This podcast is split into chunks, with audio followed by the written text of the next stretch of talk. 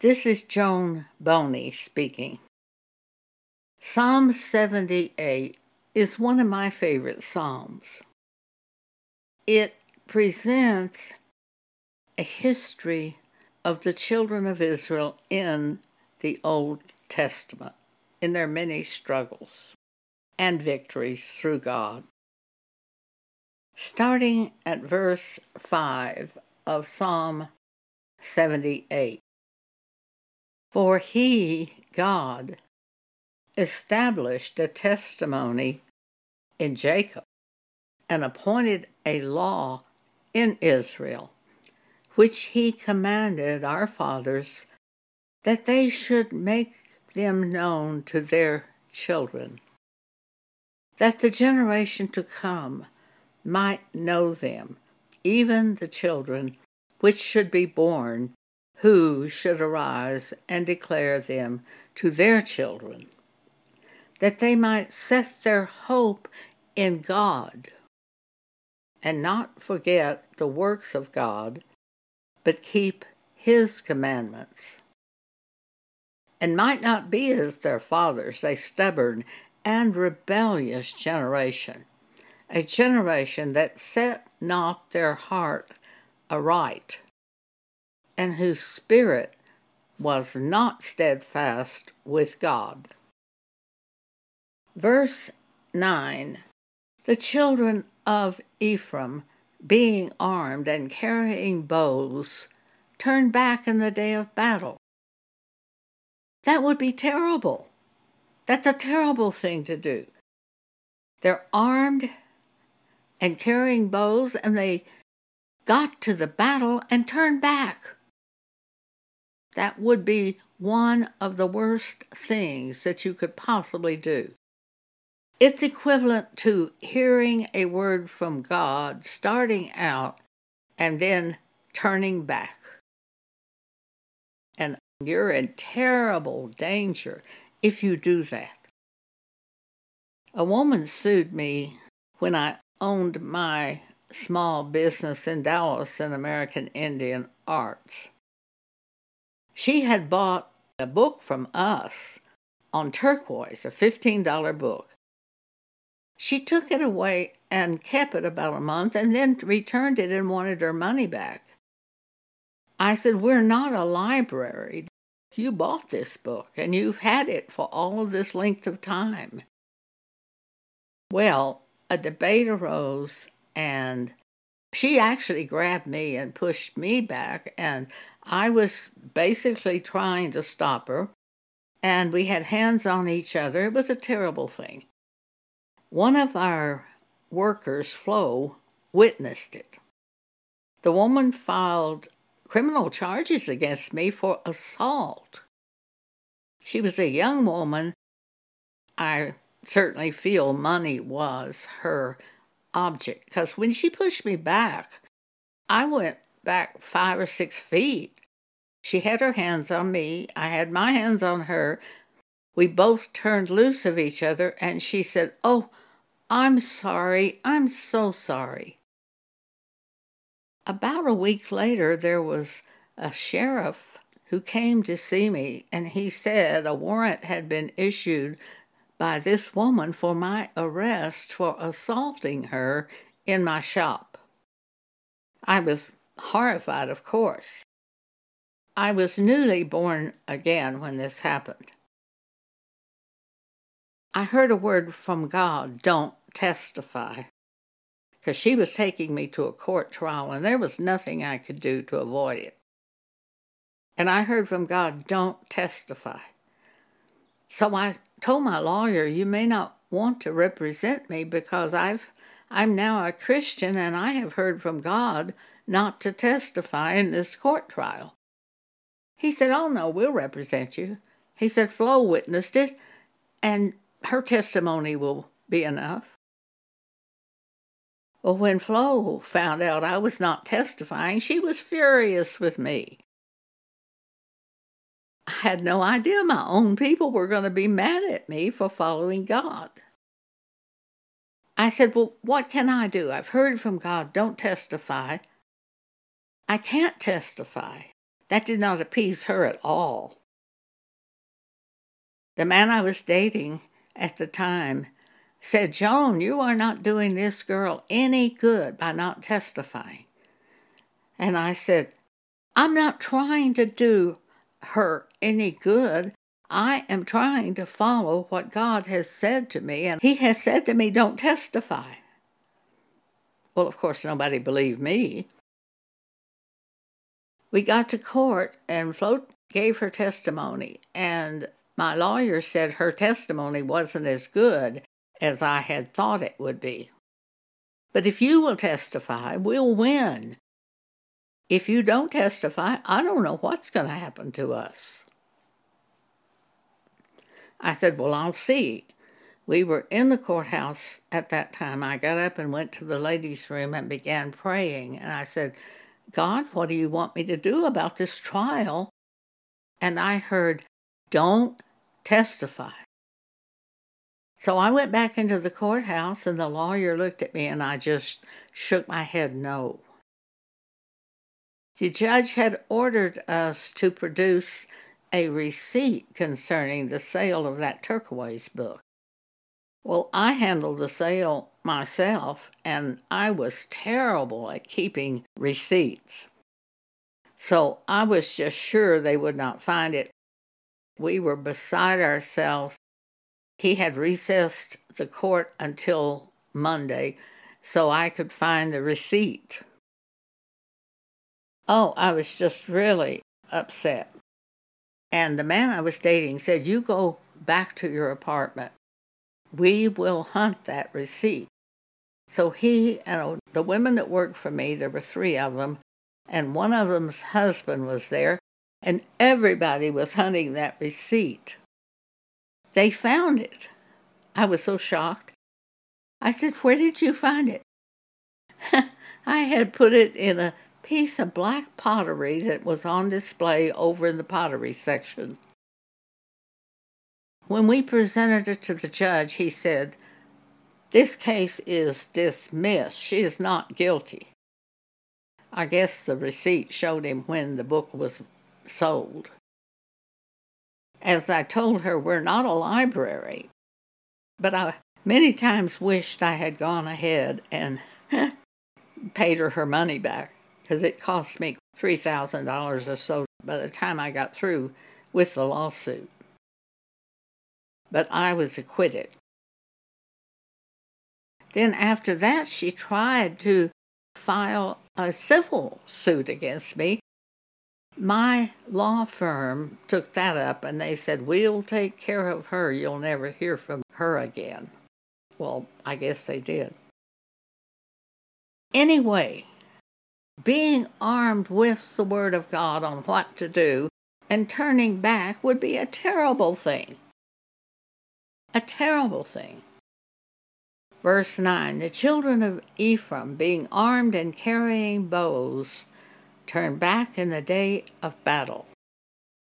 They kept not the covenant of God and refused to walk in his law and forget his words and his wonders that he had showed them. Verse 12 Marvelous things God did in the sight of their fathers in the land of Egypt, in the field of Zoan. He divided the sea and caused them to pass through, and he made the waters to stand as an heap. In the daytime also he led them with a cloud, and all the night with a light of fire. He clave the rocks in the wilderness and gave them drink, as out of the great depths. He brought streams also out of the rock and caused waters to run down like rivers. And they sinned yet more against him by provoking the Most High in the wilderness. And they tempted God in their heart by asking meat for their lust. Yea, they spake against God. They said, Can God furnish a table in the wilderness? Behold, he smote the rock, that the waters gushed out and the streams overflowed. Can he give bread also? Can he provide flesh for his people? Verse 21 Therefore the Lord heard this and was wroth. So a fire was kindled against Jacob, and anger also came up against Israel, because they believed not in God and trusted not in his salvation. How many things have you seen God do in your life? How many witnesses do you have as to the power of God? Pam Paget many times has given the witness of that advanced cancer that attacked her bladder and how God led her in the treatment. And there was no cancer at all after they did the chemotherapy with radiation. While the doctors had wanted to do chemotherapy and bladder surgery, removing her bladder. But God brought forth something else that she could do. That was chemotherapy with radiation. She did it. None of the five medical people thought it would work because of the type of cancer Pam had. She chose to do it. They set it up chemotherapy and radiation. She went back in April for the test to see what the status of the cancer was. There was no cancer. There was no cancer. Can I witness that and see that miracle performed by God and back down from the word God would give? Can you do that? Can you see the miracles around you? Can you hear that testimony and not have faith in God? Can you see what He's done in your life and not have faith in God? Well, this is a terrible thing.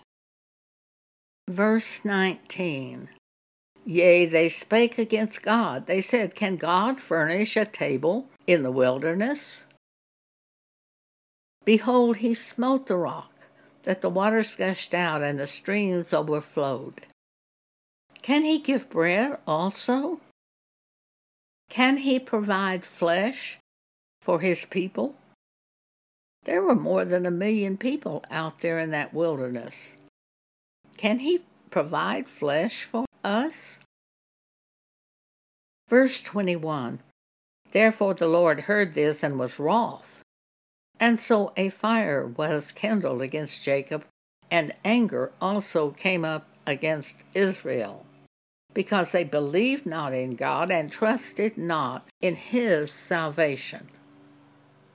Though he had commanded the clouds from above, and had opened the doors of heaven, and had rained down manna upon them to eat, and had given them of the corn of heaven.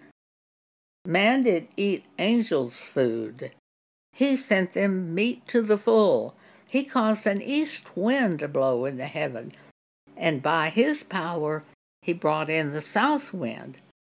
He rained flesh also upon them as dust, and feathered fowls like the sand of the sea. And he let it fall in the midst of their camp, round about their inhabitants. So they did eat and were well filled for he gave them their own desire, which was for that meat. Yet they were not estranged from their lust. But while their meat was in their mouths, the wrath of God came upon them, and slew the fattest of them, and smote down the chosen men of Israel. For all this they sinned still, and believed not for his wondrous works. Therefore their days did he consume in vanity and their years in trouble. It won't be a pleasant end to your life if this is the way you do and back down from believing God. You might end up being saved, taken into heaven, but you will lose reward. And that's important. John speaks about that in 2 John and warns us.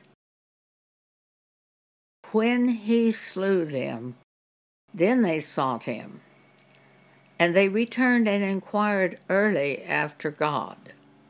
And they remembered that God was their rock, and the high God their Redeemer. Nevertheless, they did flatter him with their mouth and they lied unto him with their tongues.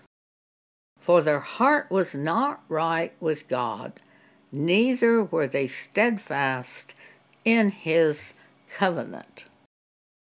Verse 38 But he, being full of compassion, forgave their iniquity and destroyed them not. Yea, many a time he turned his anger away and did not stir up all his wrath. For he remembered that they were but flesh, a wind that passeth away and cometh not again. Now, this is Old Testament. They didn't all have the Spirit of God, the prophets did, but the people didn't. Today, we have the Spirit of God. To turn back from the Spirit of God would be a much greater sin for the New Testament church today because we are well equipped to overcome through God. Verse 40 How oft did they provoke him in the wilderness and grieve him in the desert? Yea, they turned back and tempted God and limited the Holy One of Israel. Verse 42 They remembered not his hand, nor the day when he delivered them from the enemy. How he had wrought his signs in Egypt, and his wonders in the field of Zoan. See, we see the ten plagues upon Egypt by reading the passages of Scripture in the Old Testament. We weren't there, but we see what God did to them. Verse 44 And had turned their rivers into blood, and their floods that they could not drink. He sent divers sort of flies among them, which devoured them, and frogs, which destroyed them. He gave also their increase unto the caterpillar, and their labor unto the locust. He destroyed their vines with hail, and their sycamore trees with frost. He gave up their cattle also to the hail, and their flocks to hot thunderbolts. He cast upon them the fierceness of his anger, wrath, and indignation and trouble by sending evil angels among them. Verse 50 He made a way to his anger, he made a way to perform his anger. He spared not their soul from death, but gave their life over to the pestilence there are many areas in the Old Testament Bible where pestilence came upon the children of Israel because of their unbelief and disobedience. These are examples for us today. That's what Paul says. 1 Corinthians 10 11. Verse 51 And God smote all the firstborn in Egypt, the chief of their strength in the tabernacles of Ham, but made his own people to go forth like sheep, and guided them in the wilderness like a flock. And he led them on safely, so that they feared not. But the sea overwhelmed their enemies, and he brought them to the borders of his sanctuary, even to this mountain, which his right hand had purchased. He cast out the heathen also before them, and divided them an inheritance by line, and made the tribes of Israel to dwell in their tents. Yet they tempted and provoked the Most High God, and kept not his testimonies. Now, verse 57 But turned back and dealt unfaithfully, like their fathers. They were turned aside like a deceitful bow, for they provoked him to anger with their high places and moved him to jealousy with their graven images. Verse 59 When God heard this, he was wroth and greatly abhorred Israel, so that he forsook the tabernacle of Shiloh, the tent which he placed among men, and delivered his strength into captivity they went into captivity in Babylon for 70 years because of their disobedience. And those are examples for us. And his glory into the enemy's hand. He gave them to be slaves in Babylon. He gave his people over also unto the sword, and was wroth with his inheritance. The fire consumed their young men, and their maidens were not given to marriage. Their priests fell by the sword, and their widows made no lamentation. Verse 65 Then the Lord awaked as one out of sleep, and like a mighty man that shouteth by reason of wine. And he smote his enemies in the hinder parts. He put them to a perpetual reproach. Moreover, he refused the tabernacle of Joseph and chose not the tribe of Ephraim, but chose the tribe of Judah. That's where Jesus came from. The Mount Zion, which he loved. And he built his sanctuary like high palaces like the earth which he had established forever. Verse 70 He chose David also his servant, and took him from the sheepfolds.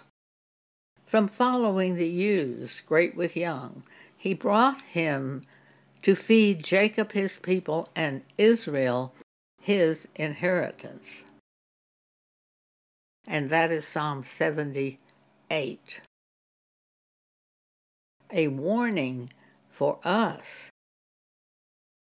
I spent a lot of time in this as a new Christian, and I was edified and warned. Follow the Word of God no matter what. Thank you for allowing me to speak with you today. Today we have a real treat. It's the Bach Violin Concerto Number One, three movements, Johann Sebastian Bach. Played by one of my favorite violinists, Salvatore Accardo.